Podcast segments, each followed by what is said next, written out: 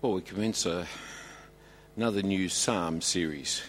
So I leap ahead 20 or so psalms, and look, I thought at the Songs of Ascents. Each of the psalms from 120 through to 134, as was just told to you, start with this little phrase, a song of ascents. We're not sure what it means. The usual explanation is a guess. That is, that these were the songs sung by the pilgrims as they climbed up the hills towards Jerusalem. And so it's the Songs of Ascents. But that's a guess. We've got no actually knowledge that that is the case. That's just how people normally think of it. That's because when you go to Jerusalem, it's in the hill country. But it's also because whenever you go up to the capital, you go up to the capital. I mean, we go up to Canberra. Well, some of us do. Some of us think it's more a downhill slide. But the theory is you go up to the capital, even though it's south of you and even though it might be beneath you in terms of altitude, there is this sense of going up to things. So I thought we'd just go through these one, but they're short, and so I thought we'd be able to manage more than one in a lunchtime, and we might be able to get through most of them over the next few weeks. So, firstly then, Psalm 120, as Naomi just read for us, and it commences with a plea. In my distress I called to the Lord, and he answered me, "Deliver me, O Lord, from lying lips, from a deceitful tongue." The psalmists and God's people are often in distress. We are distressed, and when distressed, we plead to the God, and he answers us, and he delivers us. When life gets tough, we turn to God in prayer and ask for protection and the ability to endure. Sometimes it is the strength that he gives us that enables us to experience and go through, learn and grow from the troubles of life. Sometimes he rescues us from them. Either way, we pray for both. The psalmist prayed and was conscious of God's deliverance, for his prayer was to be delivered from lies and deceit. Well, here we need to take seriously the problem of the tongue and lips. For we tell our children, "Sticks and stones may break your bones, but names will never hurt you," which is a lie. It's a deceit, that, actually. Bones mend, but abused, bruised souls often find it much harder to mend. You may well forget the injury that you received on a football field and continue to remember the unkind word that was said to you, the vicious word, the unpleasant lies that were told about you, that painful nickname that everybody else thought was funny but that you hated every time it was mentioned. Those things can stay on and cripple and demean people. Worse still are lies, untruths that people continue to believe and relate to you on the basis of what is untrue. The public media are terrific at their capacity for telling lies, especially about Christians here in Sydney and not the least about our cathedral. We have had people tell us that our choir has been abandoned and our choir pews sold. Even when they come in as tourists and we show them the choir pews, even when they come to church on a Sunday and they hear the choir, they still believe that the pews have been stolen and the choir no longer exists because they heard it on the radio or they saw it in the newspaper. And the newspaper and the radio are more to be believed than their own eyes. Obviously, we've got some other pews that we've just bought in for the occasion to deceive them, and we've just rattled up a choir quickly so as to be able to deceive them because we have done away with those things. It's been in the newspaper. Their hearts then are poisoned by these lies and deceits, such that they will not befriend us because they know about us. So the psalmist is praying for deliverance. Deliverance from lying lips and deceitful tongues. When he turns to the judgment that is coming in verses 3 and 4 for the individual who is so attacking him. You deceitful tongue, he says, as he calls him. You are going to receive what it is that you have given. A warrior's incendiary arrows, set alight by the glowing coals of the broom tree. It not only pierces its target, but also sets fire to anything it contacts. Here is the ancient world's missile, the damaging and destructive burning arrow. For that is what lies are like. They are aimed at people like burning arrows. They pierce the heart and they burn whatever they come in contact with.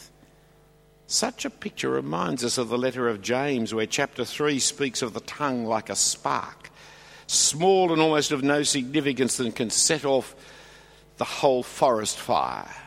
Something that we here understand only too well is the bushfire.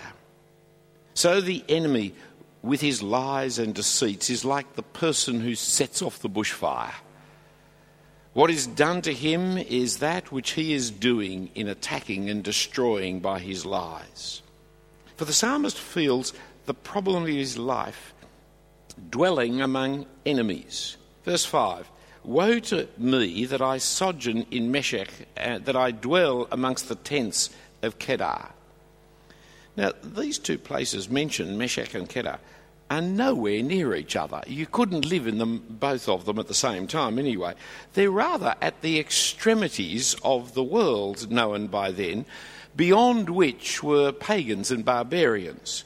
Meshech was in the northeast from Palestine. It was between the Black Sea and the Caspian Sea. Well, there's only Ukrainians and Russians beyond that, and we know what they're like.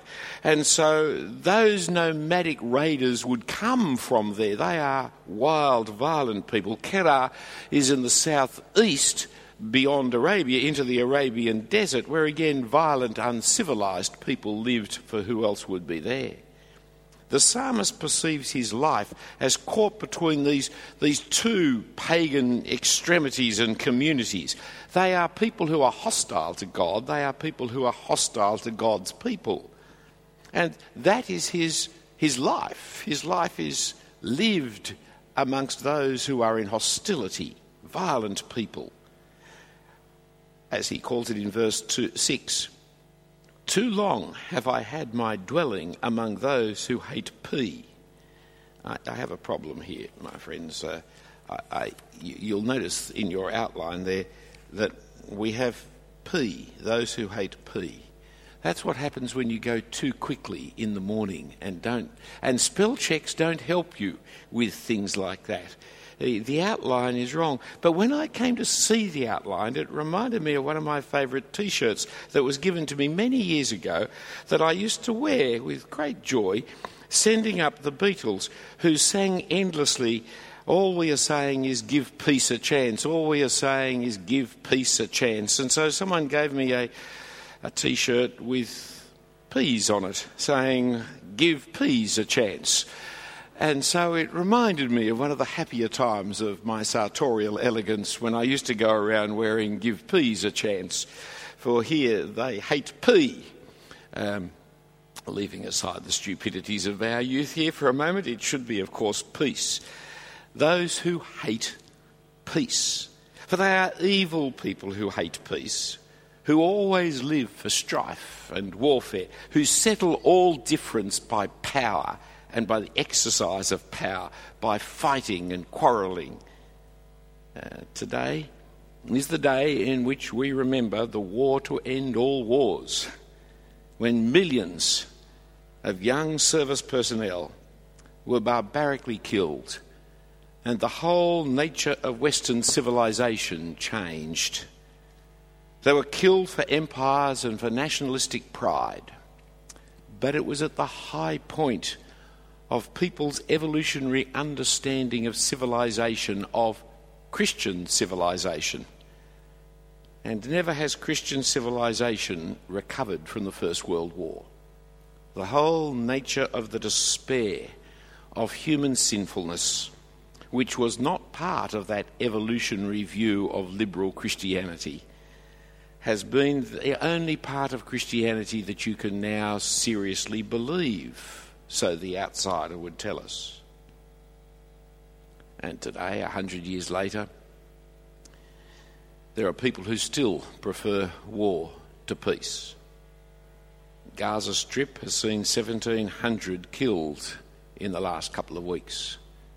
Just on the other side of Palestine, Syria has seen 170,000 killed over the last couple of years. And then you just move further across to Iraq, where ISIS or ISIL, depending which name they're using, have now brought a whole new meaning to the conflict between the Shiite and the Sunni as it consumes Southwest Asia, and as Christians and Jews in particular suffer. This symbol, the letter N in Arabic, stands for Nazarenes and was used to identify Christians who are given the choice, especially in the town of Mosul, saying you either convert or you pay the tax or you forfeit your property or you die. That is where it is, and it's now becoming a new symbol for Christians, a new cross to wear, to identify myself as a Nazarene, as one who will not let go of life and property, but who will suffer for the name of the Lord Jesus Christ. The figures I haven't got that are accurate, but the thousands who were in Iraq just 20 years ago are no longer. It was over 1 million, I understand, who were there. It's around 50,000 now, as these last 20 years have seen a terrible, terrible religious genocide in that country. And that sign, the sign of N, the Arabic letter, becomes for us a sign of what it is to take up the cross and follow Jesus. It's a new cross, so to speak. It says, I'm a Nazarene, I'm a follower of Jesus of Nazareth, and I will suffer the consequences of it. For Islam claims to be a religion of peace, but everywhere it goes in the world today, war follows.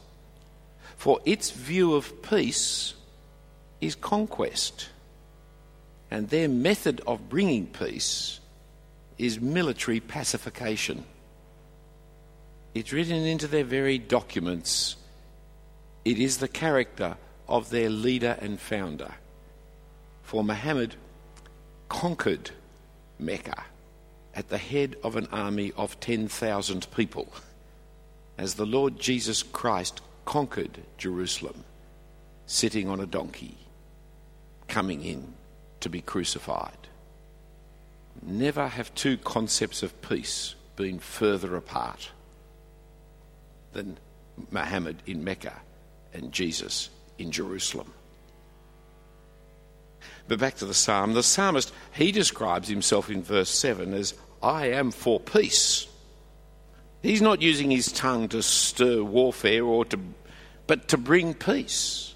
Lies and deceit are the first victim of war because they generally precede the first shot that the battle starts with. It's the lies and the deceits that have led to the misunderstandings and the conflicts that are being aroused. The man of God, though, is not a violent man. The man of God spurns violence.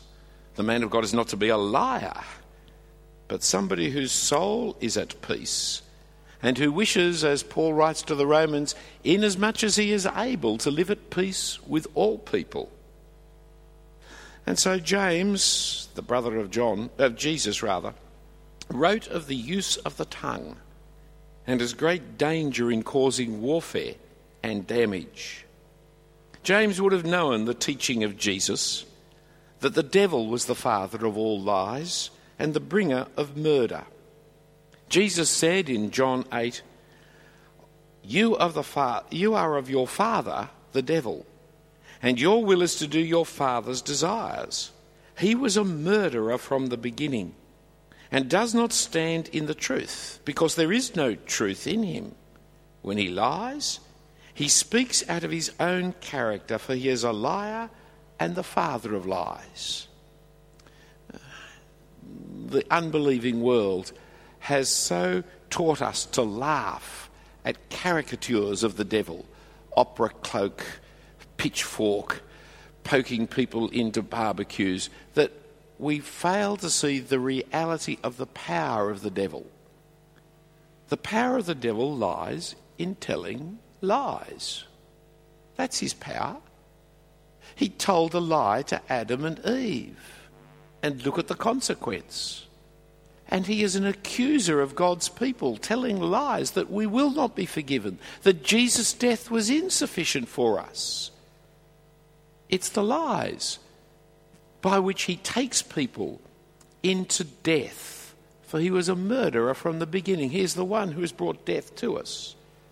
Lies and violence and murder all go together, though we are such common liars that we have separated those. I may tell a lie, but I would never kill. I'm afraid the two go hand in hand and have much in common. For remember what James wrote. Come with me, have a look, don't remember. Turn across to page 1206, 1206. And look what he wrote in the third chapter of his epistle, James chapter 3. I'm picking from verse 2, which is right up the top of page 1206. For we all stumble in many ways, and if anyone does not stumble in what he says, he's a perfect man, able to bridle his whole body. If we put bits into the mouths of horses so that they obey us, we guide their whole bodies as well. Look at the ships also. Though they are so large and driven by strong winds, they are guided by a very small rudder wherever the will of the pilot directs. So also, the tongue is a small member, yet it boasts of great things. How great a forest is set ablaze by a small fire. And the tongue is a fire, a world of unrighteousness. The tongue is set among our members, staining the whole body, setting on fire the entire course of life, and set on fire by hell. For every word, kind of beast and bird or reptile, sea creature can be tamed and has been tamed by mankind, but no human being can tame the tongue. It's a restless evil, full of deadly poison. Here is the character of the tongue, you see. It's not neutral. It's full of deadly poison. And here is the psalmist. Back we go to Psalm 120. Here is the psalmist wishing deliverance from the evil, hostile, violent people, that is, those who tell lies and deceive, and how he wants to be a man of peace, not violence. Well, we turn to Psalm 121, and Naomi's going to read it. It's over the page now. Naomi's going to read for us this psalm, which, again, relatively short, but, come Naomi, come, relatively short, but of a different character. So this is on page 616, Psalm 121, a song of ascents. I lift up my eyes to the hills. From where does my help come? My help comes from the Lord, who made heaven and earth. He will not let your foot be moved. He who keeps you will not slumber. Behold, he who keeps Israel will neither slumber nor sleep. The Lord is your keeper. The Lord is your shade on your right hand. The sun shall not strike you by day, nor the moon by night. The Lord will keep you from all evil. He will keep your life. The Lord will keep your going out and your coming in, from this time forth and forevermore. Thank you.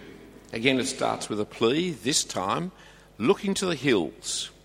Now, we're not sure why the hills. Remember, psalms are poems. It's poetry, which is evocative more than mathematical. You can't always be precise with these things. And hills stand for a whole variety of different things. Which one does he mean here? Hills can be dark and menacing, the home of robbers and brigands. Hills were often the place of pagan worship, the centre of false gods and false idols that people would go up to the mountaintop to pray. Hills can be the coming towards Jerusalem in the ascent of the pilgrims. Hills can be from the place from which God dwells and will bring his pleasure. You see, is verse 1 two sentences or one?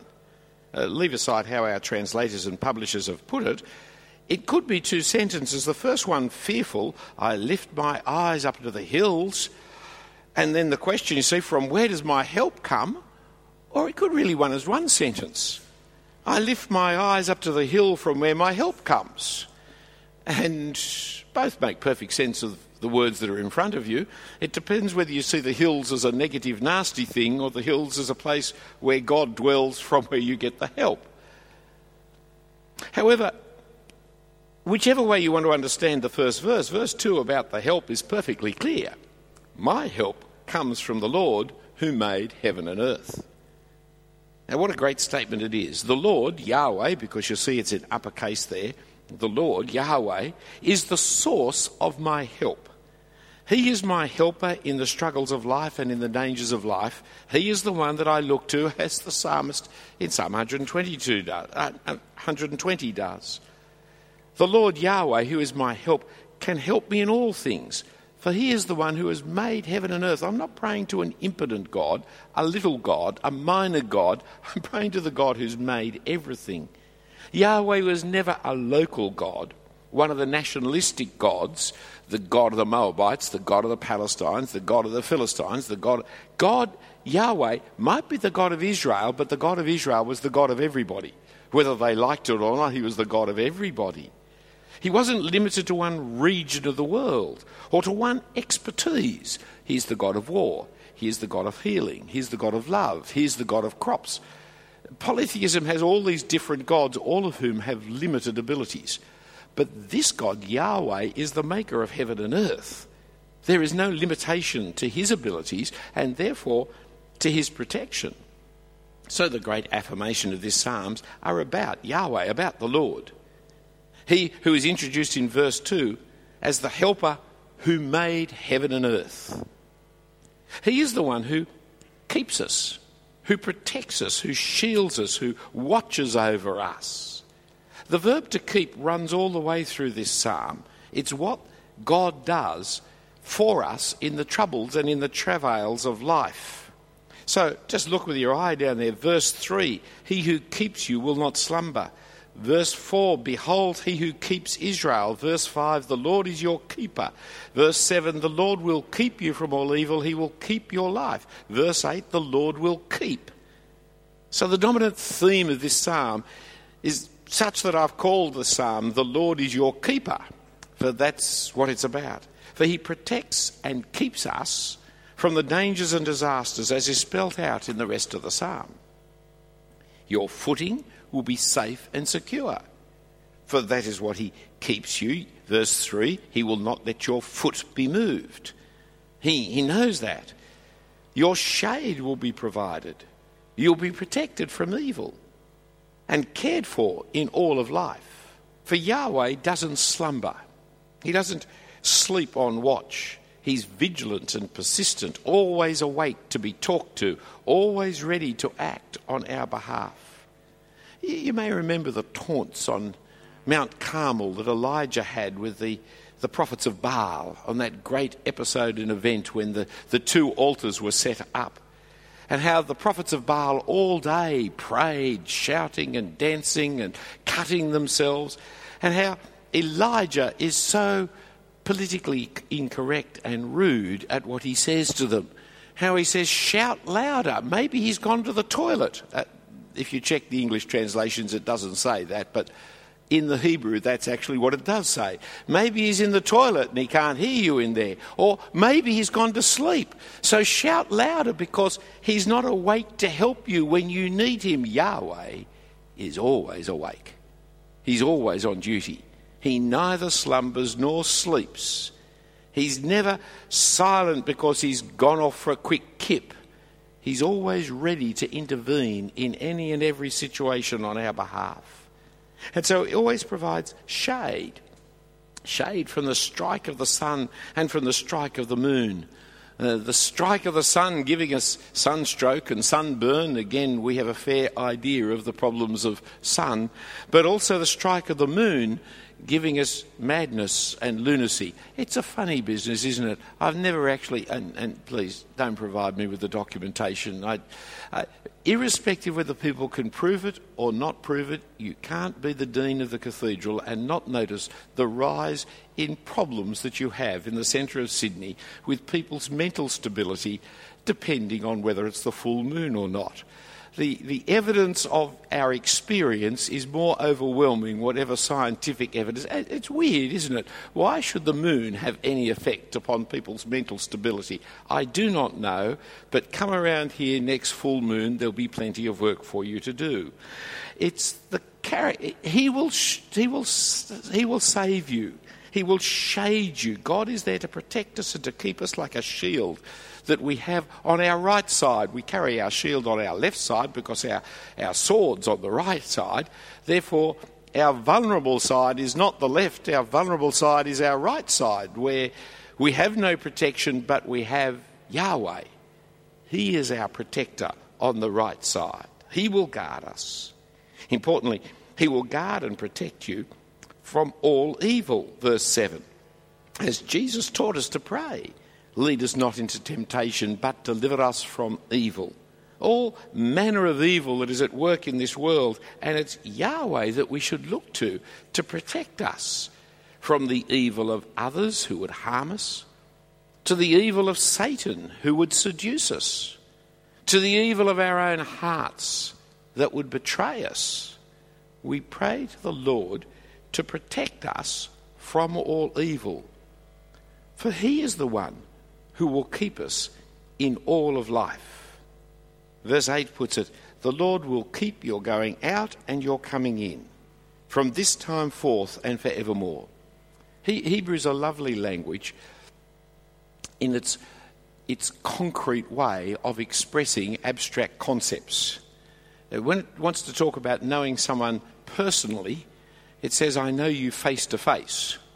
It kind of reminds me of the Maoris in their touching noses with each other so as to actually demonstrate there's nothing between you and me. We would say it at a great distance, there's nothing between me and you, because we don't want to get that close and personal, whereas they will stand forehead and nose touching each other to actually demonstrate there is nothing between us. It's a real knowing each other face to face. And Hebrew is that kind of concrete language. If it wants to talk about all of your life, well, there's the getting up and there's the going down. There's the going out and there's the coming in. And in every aspect of your life, it is being said, the Lord will keep you. It's a lovely way of talking about his care for you in all the excursions we engage in this world. And so the psalmist encourages us to see the Lord as my keeper. There's all kinds of ways in which you can think of God. My rock is one of the ways the Bible talks about it. Again, very Hebrew, physical kind of sense of the stability, the safety, the security of a great rock. And he's my keeper. He is the one who looks after me, watches over me, guards me, protects me. He is the one who is going to keep me. Turn with me to page 1222. 1222. And you come to the second last book of the Bible, the Epistle of Jude. And if there is a theme of the book of Jude, it's the theme of this psalm. For you'll notice in verse 1, Jude, a servant of Jesus Christ and brother of James, to those who are called beloved in God the Father and kept for Jesus Christ. There's a way of describing Christians. We're the people who are kept for Jesus Christ. And you go down to verse 6. And the angels who did not stay within their own positions of authority but left their proper dwelling, he has kept in eternal chains under gloomy darkness until the judgment of the great day. See, God is sovereign. He keeps people where he wants them. He keeps them as he wants them. For one group, they are kept for Jesus. For another group, they are kept in their place, in punishment. And so we Christians, verse 21, we need to keep ourselves. As he says, verse 20, but you, beloved, building yourselves up in your most holy faith and praying in the Holy Spirit, keep yourselves in the love of God, waiting for the mercy of our Lord Jesus Christ that leads to eternal life. We need to be keeping ourselves as God keeps us, because we cannot keep ourselves without Him keeping us. And so you get that lovely doxology at the end of the book, verse 24. Now, to Him who is able to keep you from stumbling and to present you blameless before the presence of His glory with great joy, to the only God our Saviour through Jesus Christ our Lord, be glory, majesty, dominion and authority before all times, now and forever. We must keep on being Christian. We must keep ourselves in Christ Jesus. But the great news is, our God is the keeper. He keeps us. And so as we put our faith in Him, we're putting our faith in the faithful one. As we keep ourselves in Christ Jesus, we are keeping ourselves in the one who is the keeper of His people. Let's pray. Heavenly Father, we thank and praise You for the Lord Jesus Christ, His death and resurrection for us. And we do beg for Your continued mercy upon us, please, Father, that we may not be the workers of violence, that we would be guarded in our mouths and speak the truth rather than lies, and that we may ever be kept by You, our sovereign Lord, kept by You in all aspects of life, in our going out and our coming in, kept from evil, kept in protection, kept in the Lord Jesus Christ, in whose name we praise You. Amen.